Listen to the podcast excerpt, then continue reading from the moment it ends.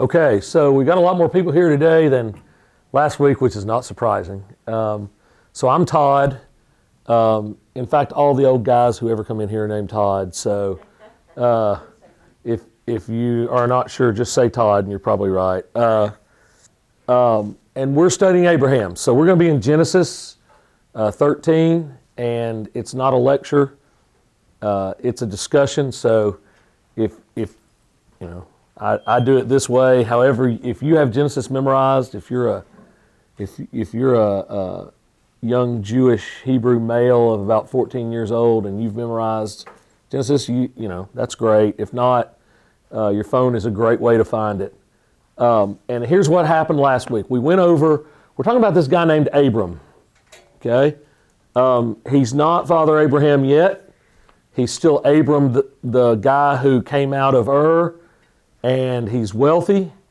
And um, we we set up this whole kind of just what was the world like and who is this person we're talking about and what was going on because that's important to understand these stories that get passed down to us about how God deals with this person named Abram, how this person named Abram deals with God, um, because he is not like us at all.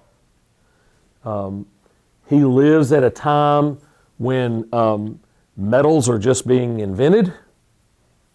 He lives at a time when language is, like written language, is a relatively new thing. And he lives at a time when nations, as we understand them, don't exist. Um, Egypt is the only permanent nation that exists in the world. Um, and then you get some like city states conquering other city states and forming things like the Akkadian Empire or the um, some of those earlier things. But as far as nations, that's not really a thing. Okay, which is weird but true. Uh, Egypt and maybe a couple of others are the only steady ones. And he is a wandering, very rich person. And so we went over all that last time and talked about some things that happened. There was a famine. Nations don't exist, so they don't have the resources to stockpile things away. So you have to go where the food is. And because Egypt is in the Nile Valley and extremely lush, and, and famine doesn't matter if you're in the middle of a big river valley, right? Um, he took all of his people down to Egypt, and we talked about that. So we're going to start in Genesis 13, okay? In Genesis 13, Abram's coming out of Egypt, okay? Um, now, remember, our whole study is what does God consider a crime versus what we may consider crime? And I'm talking like sin or trespass or unrighteousness. Okay? And how does God deal with that? Because that's what the Old Testament is, that's what Genesis is there for. It's to teach God's people who God is and what God sees as righteous and what God doesn't see as righteous. Paul and Jesus plainly preach that. Paul actually says, the old law is the school teacher. Then he goes on to say, you know, we're past that. You should be past that now. Yes? But because we as modern Christians tend to not study the Old Testament nearly as much as the first century Christians did, because they were Jewish people and they learned to speak Hebrew by learning, by memorizing the Old Testament. Okay? Um, we miss out maybe on a lot of the moral teachings about who God is. And, and Jesus and Paul assume their audience has all of that. Um, and so it's valuable for us to go back and look at this. And for those of you who haven't been here, we started in the garden and then we skipped a bunch, which I like to do, but uh, we're, we're on a time crunch. So went straight to Abram. Okay, so that's where we are. Genesis 13, Abram and his nephew, Lot, um, the heir to the older brother in the family. So Lot has a bunch of stuff too. Okay, come out of Egypt. Uh, and they're traveling together. So somebody read by the way, you've heard this story in Sunday school, I'm sure. Verses 1 through, um, okay, 1 through 9. Go. So Abram went up from Egypt to the Negev with his wife and everything he had, and Lot went with him. Abram had become very wealthy in livestock and in silver and gold. From the Negev he went from place to place until he came to Bethel, to the place between Bethel and Ai, where his tent had been built earlier, and where he had first built an altar. There Abram called on the name of the Lord. Now Lot, who was moving about with Abram, also had flocks and herds and tents. But the land could not support them while they stayed together, for their possessions were so great that they were not able to stay together. And quarreling arose between Abram's herders and Lot's. The Canaanites and the Perizzites were also living in the land time. So Abram said to Lot, Let's not have any quarreling between you and me, or between your herders and mine, for we are close relatives. Is not the whole land before you? Let's part company. You go to the left, I'll go to the right. If you go to the right, I'll go to the left. Okay. So, first of all, Abram and Lot are not just like, oh, I've got three tents and you've got three tents and we've got some sheep. Okay? We find out later that in, in Abram's household alone, there are more than 300 trained soldiers that are traveling with him. Now, that doesn't count shepherds and wives and children. So, we're really probably talking about two or 3,000 people traveling with each one of them. And all the herds and tents and transports that that involves. Okay? Um, that's the first thing you need to get here. This isn't like five tents and a donkey versus five tents and a donkey. This is a huge number of people moving together with lots of herd animals. Okay? And naturally, because they're moving together, um, grazing becomes an issue. The second thing that I find fascinating about this is when they look out over the land, it's empty. Because Abram says, Look, there's all this empty land. That's, that's literally what he says. There's all this empty grazing land. There's plenty of it. Decide where you want to go. Okay, so here's my question to you. Who, i based on the culture of the time, who is in ultimate charge of the whole group? Abram, Why? eldest. He's the oldest. Lot's his nephew. Now, Lot inherited his stuff from Abram's older brother, but, but Abram has been in charge this whole time. If you don't know about how that works, Middle East Bedouin culture still works that way today. In fact, almost all nomadic cultures work that way.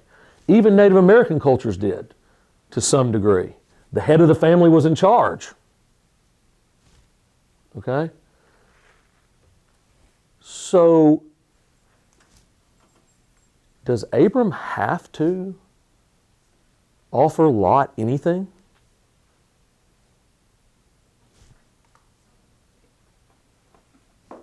Now, take yourself out of civilized 21st century Western culture and put yourself in we fight for survival every day, and our animals are our lives.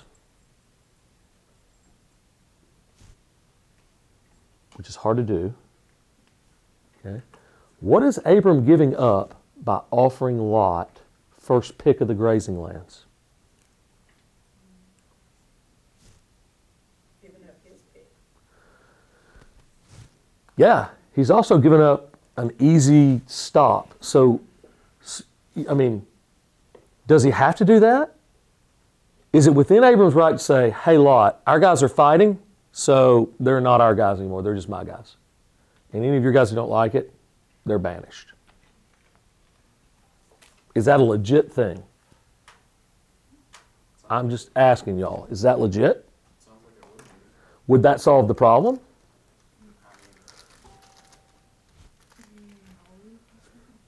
Oh, yes, it would. It would cause a lot of hard feelings. Yeah, but once he banishes them, what are they going to do about it? Remember, this isn't America. If he banishes, like maybe there's five or six or ten herdsmen, and he banishes them and their family, what happens to them?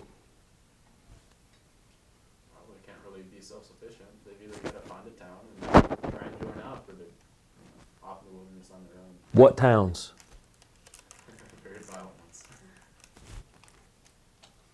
How, how were strangers generally treated these days? You, you're going to find that out later. What, what were their odds? That's correct. I mean, not very good. Actually, the women had a better chance of survival than the men because what was likely to happen is whoever they met kills the men and takes the women and the cattle and the sheep. That's just that's just the I mean that's what the world was like.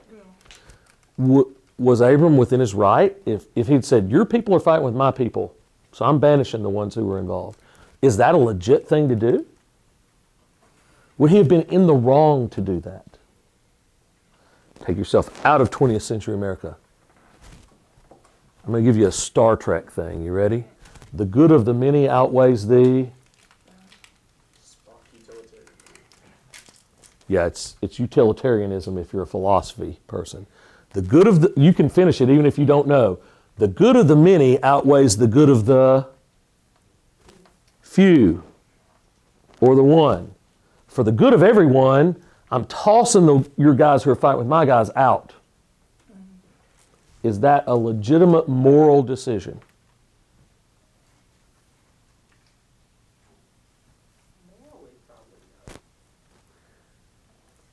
If, let me ask this. You're in a lifeboat and it's about to sink because it's overloaded. You let everybody die, or you toss a few out. Depends if they swim or not. Y'all saw the movie Titanic? You, you remember that scene? Mm-hmm. Yeah? It's hard for us to understand the decision that Abraham is making here because we don't lack for anything ever. But he is coming back from Egypt and he went there because of a famine.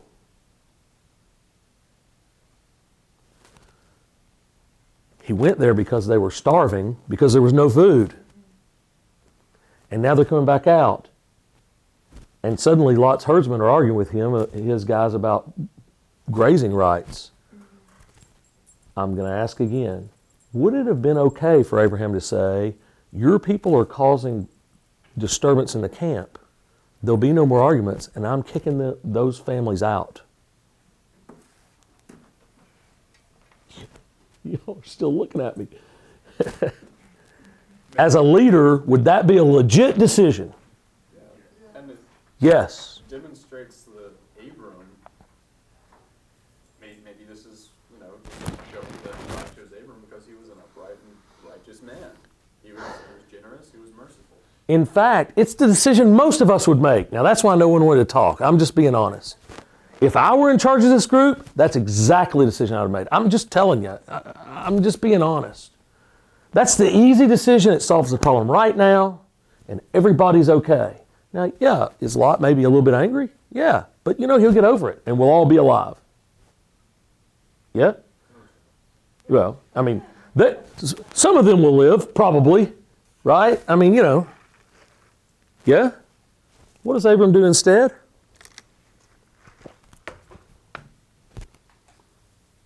He says, I don't want I don't want any arguments between us because we're the same family.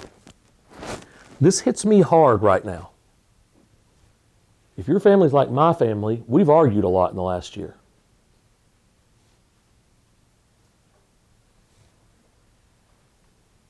Yeah?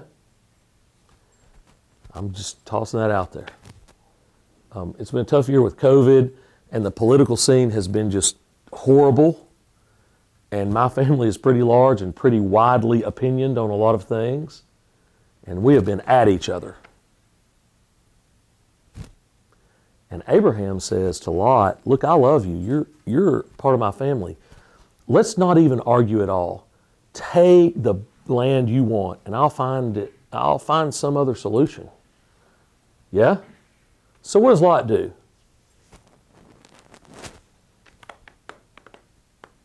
It's the second bullet point. though.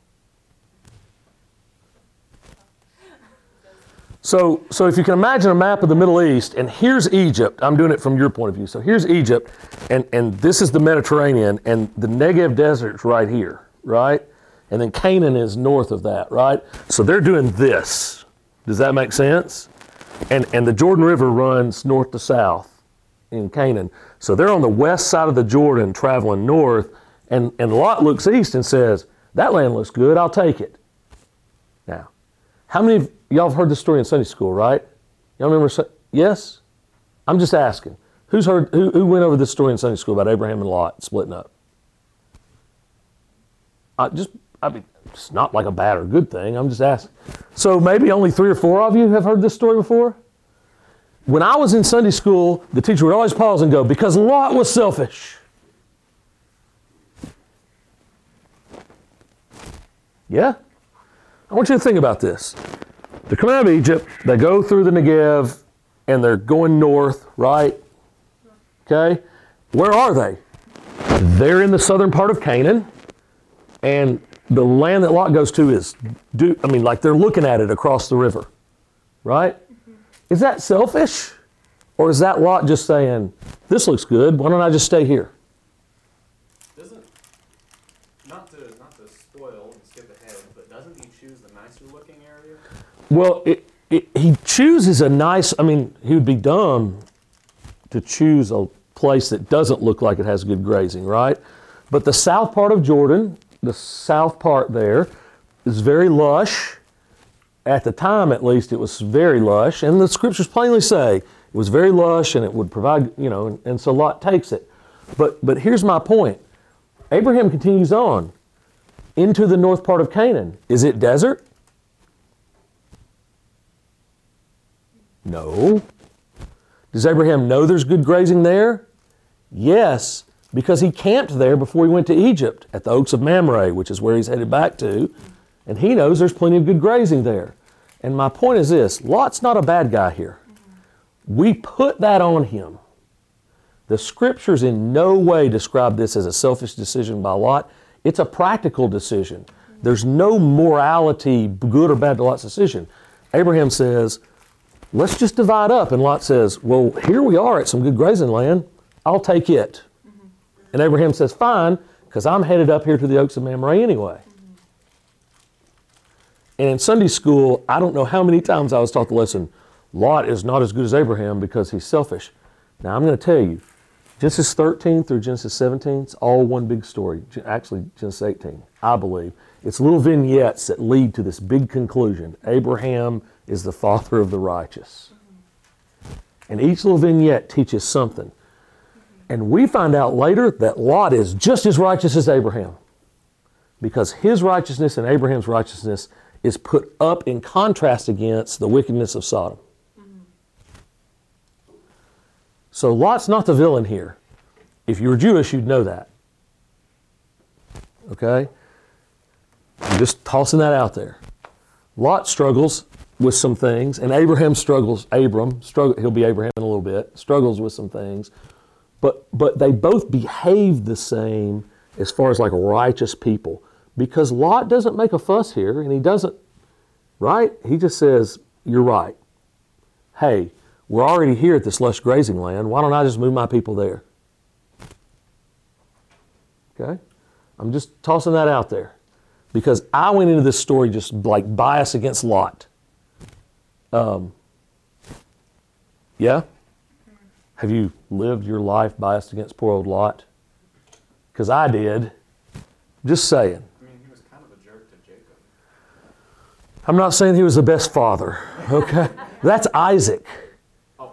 Yeah, that's Abraham's son, who was kind of a jerk in a lot of ways, it turns out. But I, you know, I guess the threat of being killed as a young man, I don't know. But anyway, I, we're not going to get there. I do want, uh, that's another one I would like to talk about. But The Rachel and yeah, yeah, yeah, yeah. Rachel and Leah.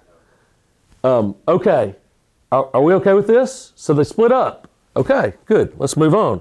Uh, I'm going to go through some of it real quick. So Abraham goes back to where he was to start with before they went to Egypt, which is these oaks of Mamre. I don't know what that is, but he's built an altar there too, and he's got buddies that own that land. Okay? Um, Let me get my Bible app back open here. That would be helpful. Okay. Uh, blah, blah, blah, blah, blah, blah, blah. Okay, now, here's an interesting thing. Somebody look at uh, 14 and read 14 through 17. And the Lord said to Abram, after that Lot was separated from him, Lift up now thine eyes, and look from the place where thou art northward, and southward, and eastward, and westward. For all the land which thou seest, to thee will I give it, and to thy seed forever. And I will make thy seed as the dust of the earth, so that if a man can number the dust of the earth, then shall thy seed also be numbered. Arise, walk through the land, the length of it, and the breadth of it, for I will give it unto thee. Okay. Interestingly, God's already made this promise. That's why Abram came to Canaan anyway. But he lets Lot go, and immediately afterward, God comes to him. Now, if you're wondering, that's not normal, even for Abram. He's only spoken in person to God about three times in his life, as far as we know. And he lets Lot go, and he's traveling north, and God comes to him and says, Remember what I promised you. All this land's going to be yours, as far east, north, south, and west as you can see or even walk. Remember, that's my promise to you. Why do you think God comes to Abram and says that right after he lets Lot go? I'm, that's not a leading question. I'm asking. Why do you think God decides? I have a theory. As a reward for being I, that's my theory. I think God's putting a check like, hey, Abram, I want to reinforce this behavior. Right?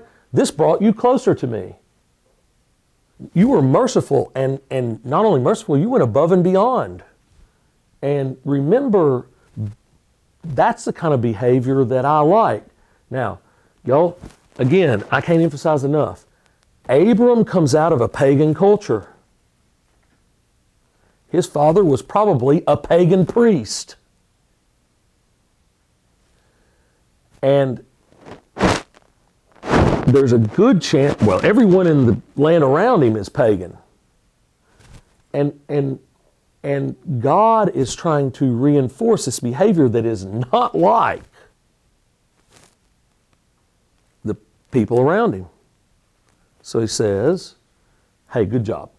This is, this is a pat on the back. Remember, you're my guy. I appreciate you doing that. You're looking like my, my person now. Just tossing that out there. I'm, I don't know. I, again, I don't, I don't know that's why, but, but there's not really any reason for that to happen except, and we're going to see that pattern over and over again. Abram does something that God approves of, God appears to him like a pat on the back. Okay? All right, so he goes north, settles back in this place. He built an altar there. He built an altar near where he let Lot go in the south. Okay? By the way, if you go to the Holy Land and take a tour, you can still go see those places. Just letting you know. Um, you can travel this path if you want to. Haven't ever done it? It's on my bucket list. All right, and that takes us to Genesis 14. Okay, now. so there's there's vignette. Y'all know what vignette means? Yeah, thank you. I was going to refer to the English teacher in the room, but it means small story, right? Vignette one. What? Here's what righteousness looks like. When you're having a family argument, be merciful. Be willing to take the hit. I think that's probably applicable to all of us because no one gets angrier than families. You know each other so well and, and you live so close and, and you've grown up and, and, and there's so much emotion involved that family feuds are the worst and the most hurtful. And I think the lesson in that vignette is when you're having an argument in your family, be merciful and, and take the hit if you have to to make it okay. That's, that's where it hits me. Um, and I can tell you I'm not the best person at that. Okay? Um, Abram, probably better, no doubt. Abram, no doubt a better guy than I am with that. Okay? Here's vignette number two in this big overarching story. Somebody read, oh, well, there's a lot of names here. Okay. I'm going to summarize the first few verses and then we can, um, then we can talk about it. If you, if you go through verses, uh, blah, blah, blah, blah, blah. Yeah. So up through verse 12, here's what happens. There are these cities of the plain near in South Canaan where Lot settled. You'll recognize some of them, Sodom and Gomorrah, and then some others. And they're really city states. They have their own kings, right? And they sort of control the land near them. And they rebel against these northern kings who kind of are the big bosses in the area. Okay? And the northern kings spank them. Um, in fact, they beat them so bad that the king of Sodom and one of the other kings, as the, in the rout as they're trying to run away, actually fall into tar pits. If you want to read through that, okay. And so, because they routed them so bad, the northern kings sack the southern cities, and they take all the riches and some people hostage. And guess who some of the hostages are? It's Lot and his household. And some of the stuff they took was Lot's stuff. And they marched back north. Okay? One of the survivors of the battle comes to Abraham and says, Abram still, and says, Hey, these kings just sacked the south, and your nephew got taken prisoner to the north with all of his people and all his possessions. And Abram says, I can't let that happen. So he, he gets together all the people in his house who are trained soldiers, 300 and something which doesn't sound like a lot to us, but remember, this is back when a city was a kingdom, and the cities weren't big cities. They might have a thousand people in them, which means 300 soldiers is as big as most kings' armies. Yes? And we find out later, toward the end of the story, that Abram doesn't just take his people, his buddies whose land he's grazing on send their people too. They're apparently big, rich people too. Yeah? And so they take this army north and they attack by night, sneaky, and they rout these five kings and they get all the stuff and they're taking all the people and all the stuff back south. Okay? So um, that's because there were a lot of names and places in there. It's kind of confusing when you read it. Here's what I want someone to read. Don't they like kill the kings, or is that a different story? Uh, it's a no, that's not this one. Um, okay, start reading in. Uh, da, da, da. Yeah, so start. Somebody read seventeen through the end of chapter fourteen. 14, 17 through the end. We're going to pause. This will be about as far as we get today, I think.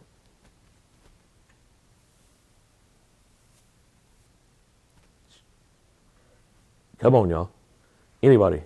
And the king went Sodom went out to meet him after his return from the slaughter of near, and the kings that were with him at the valley of Shunem, which the king sailed.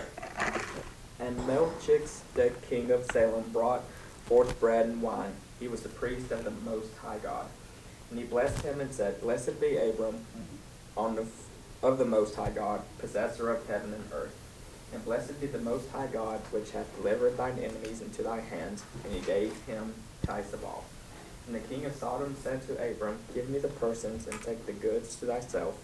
And Abram said to the king of Sodom, I have lifted up mine hand unto the Lord, the Most High God, the possessor of heaven and earth, that I will not take from the thread even to a shoe latchet, and that I will take anything that is thine, lest thou shalt say, I have made Abram rich. Take only that which the young men have eaten, and the portion of the men which went with me. And Aner Eshcol and Mamre, let them take their portion. Okay, I, I'm going to translate that into like 20th century English, okay? Abraham is marching back after mashing this coalition of five kings. And he's bringing back all the people and riches that they had captured. Okay? And the king of Sodom comes out to meet him. Probably not the original king of Sodom because he fell in a tar pit, remember? Mm-hmm. Okay? So maybe his son or whatever, who knows? Okay? And also, so the king of Sodom comes up to meet him. Also, the king or priest, it depends on how who the translator is and how they translate it, of Salem, almost certainly the Canaanite city that becomes Jerusalem. Hear the Salem in Jerusalem? Yes? Okay? Comes out to meet him. Now, Salem was not in this fight. Like it raged up and down across their land, right? Okay? Comes out to meet Abraham. Abram. Okay? And so they all have this big confab right there, probably near Jerusalem. Okay? And here's what the king of Salem says. Now I want you to hear this. Okay? And you judge whether this is a really terrible guy. The king of Salem says to Abraham, Just give me back my people, keep all the riches. I just want my people back.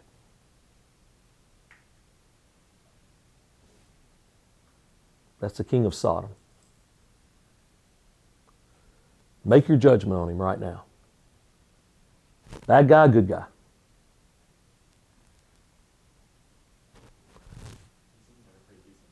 Abraham, you can keep all the riches that were stolen from my city. Just give me my people back. What does that sound like to you?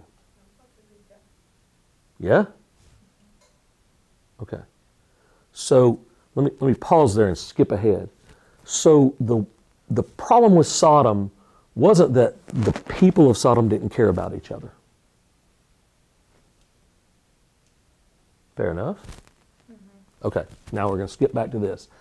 And this Melchizedek guy, who has not been mentioned before and never gets mentioned again, pops into the story from Salem and comes in and publicly in front of everyone says, I'm a priest of. Now, for those of you who are into like words and translations, okay, the Most High God in Hebrew, um, El Elyon, okay, that's probably a not any you almost have to hock a loogie when you do hebrew every time. So it's probably something really much more guttural than that. But but el meaning god elion meaning above everything or higher or the most high.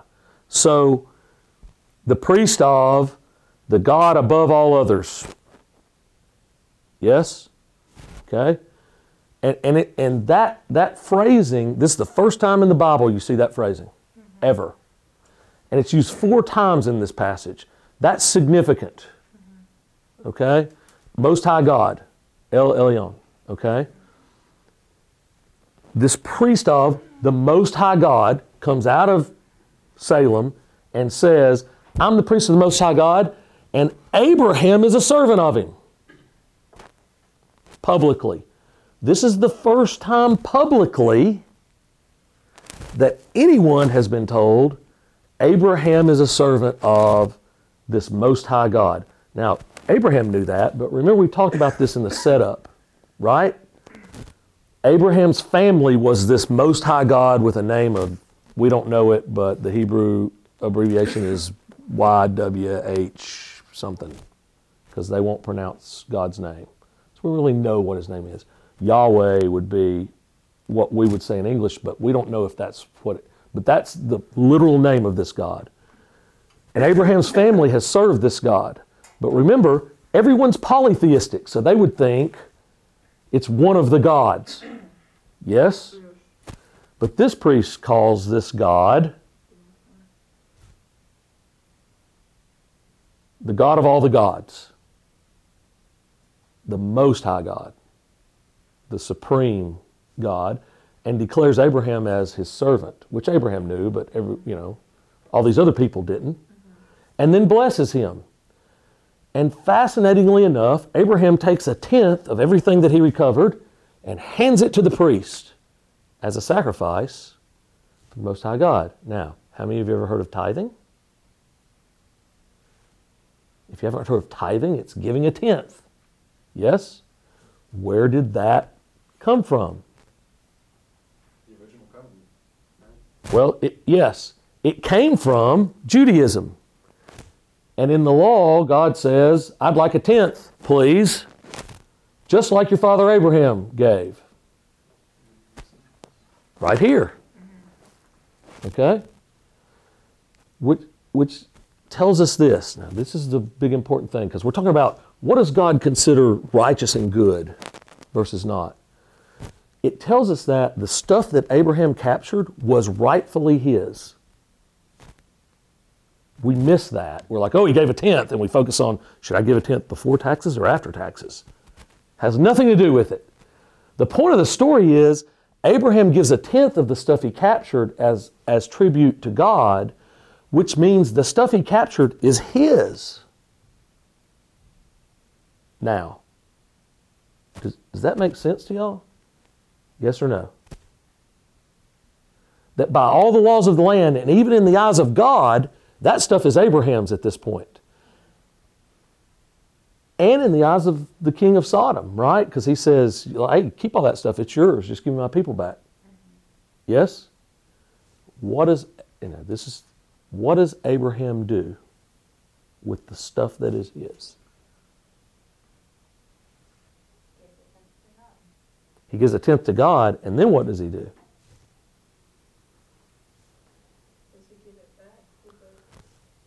He gives it all back. In fact, he says this I've raised my hand to the Lord, which means I've sworn a vow. By the way, y'all, I'm just going to toss this out there.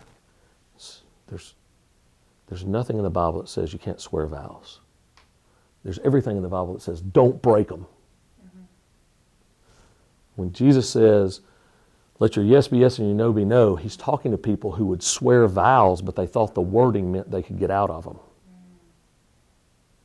And what he's saying is, whether you swear a vow or say, I'm going to do it, it's a vow.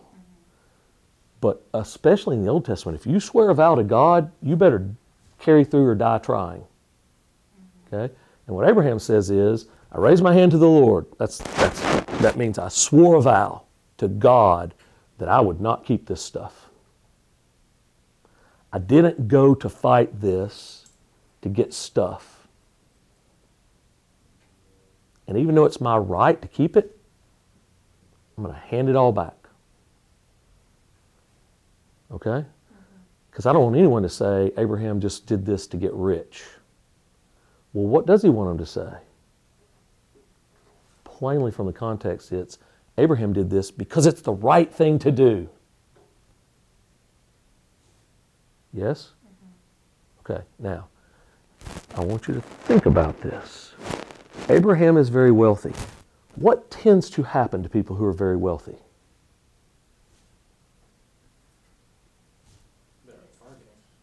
Well, yeah, but what tends to happen to them internally? Uh, oh, I, They get selfish. and, and they focus on getting more wealthy. Isn't that the danger we all face in our society? That our whole modus operandi becomes getting more stuff. Mm-hmm. I'm going to go to college and major in this, not because the world needs more of these, but because the salary is great. I'm not saying that's bad. I'm just saying Abraham was a better person than that. He put his life and his people's life at risk to do the right thing, not to gain more stuff. Right? Mm-hmm. But be, because it was the right thing to do. Get, because his family was in danger. Yeah? And then he hands it all back. All of it. Except, and, and this is fascinating to me, he says, My allies, let them keep what they want to keep. Mm-hmm. If, if they want to keep the stuff, it's rightfully theirs, so let them keep it. But my stuff, you can have back. And, there's two pieces to this. One is, this is a problem for all of us. If we're trying to do the right thing and someone else may not make the same decision, that doesn't mean they're wrong.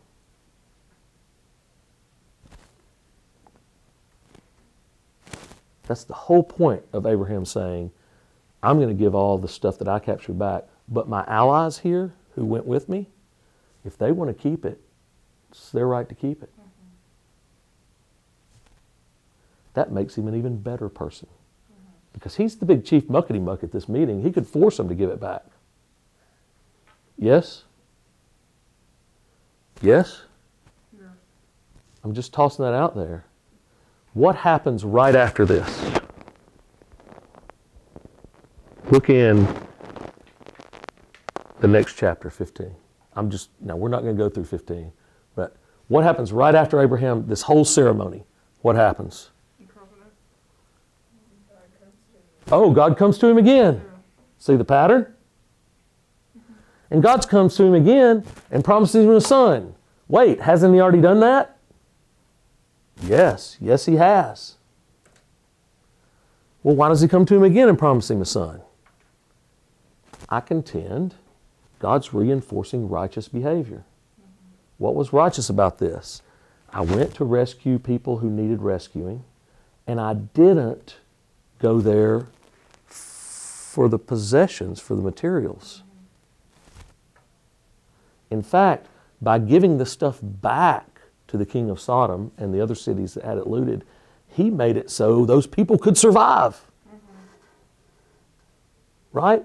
Because their town had been looted and their stuff had been taken. They would have had to start all over. And some of them would have survived, but not all of them. And he basically says, I'm, I'm going to make it so that you're going to be okay. I didn't just correct the situation, I made it okay for you. It's above and beyond. That's what is righteous about that. Okay? I would contend. Rabbis might contend that. Just saying. So, in the next chapter, and we'll look at that next week, God comes to Abraham and God swears a vow to Abraham. Now, I do want to preview this. God says, Hey, I'm going to give you a son. Your word's going to be really great. And Abraham questions him over and over and then demands a sign from God. Mm-hmm. If you've ever been taught that questioning God is a bad thing, I challenge you to look at all the great people of the Bible because every one of them, to God's face, questions Him. Every one of them. And God doesn't take offense at that. I'm going to postulate this because God wants real relationships, and it's not a relationship if you haven't had some questions and arguments. Just tossing that out there. If, if, one of you is just a yes person in a relationship, by the way, this is good romantic advice. If you're in a romantic relationship and all you ever do is go, okay, okay, that's not a relationship. I'm just saying. God doesn't want that from his people. Moses argues with God. Mm-hmm. Abraham argues with God. Jacob argues with God. Everyone argues with God. Who God selects those kind of people to be his people because he wants real people and real relationships. But we'll look at that next week if you guys are here. Okay, look, we're out of time. Abraham going to represent God's righteousness to the people. We'll find out later. Why? Because he does these things above and beyond, and every time he does them, God appears and says, Hey, good job. Let me promise something to you. It's a pattern, okay? Um, for what that's worth. And also, Abraham a lot better guy than me. I'm just saying. I, I would like to be that good a person, but he's the guy God chose to be the father of his people, so he had to be a pretty special guy. Yeah? Okay, good. Um, if you get a chance to show mercy to people in your family this week, give that a shot because I know that's been hard for me the last year or so.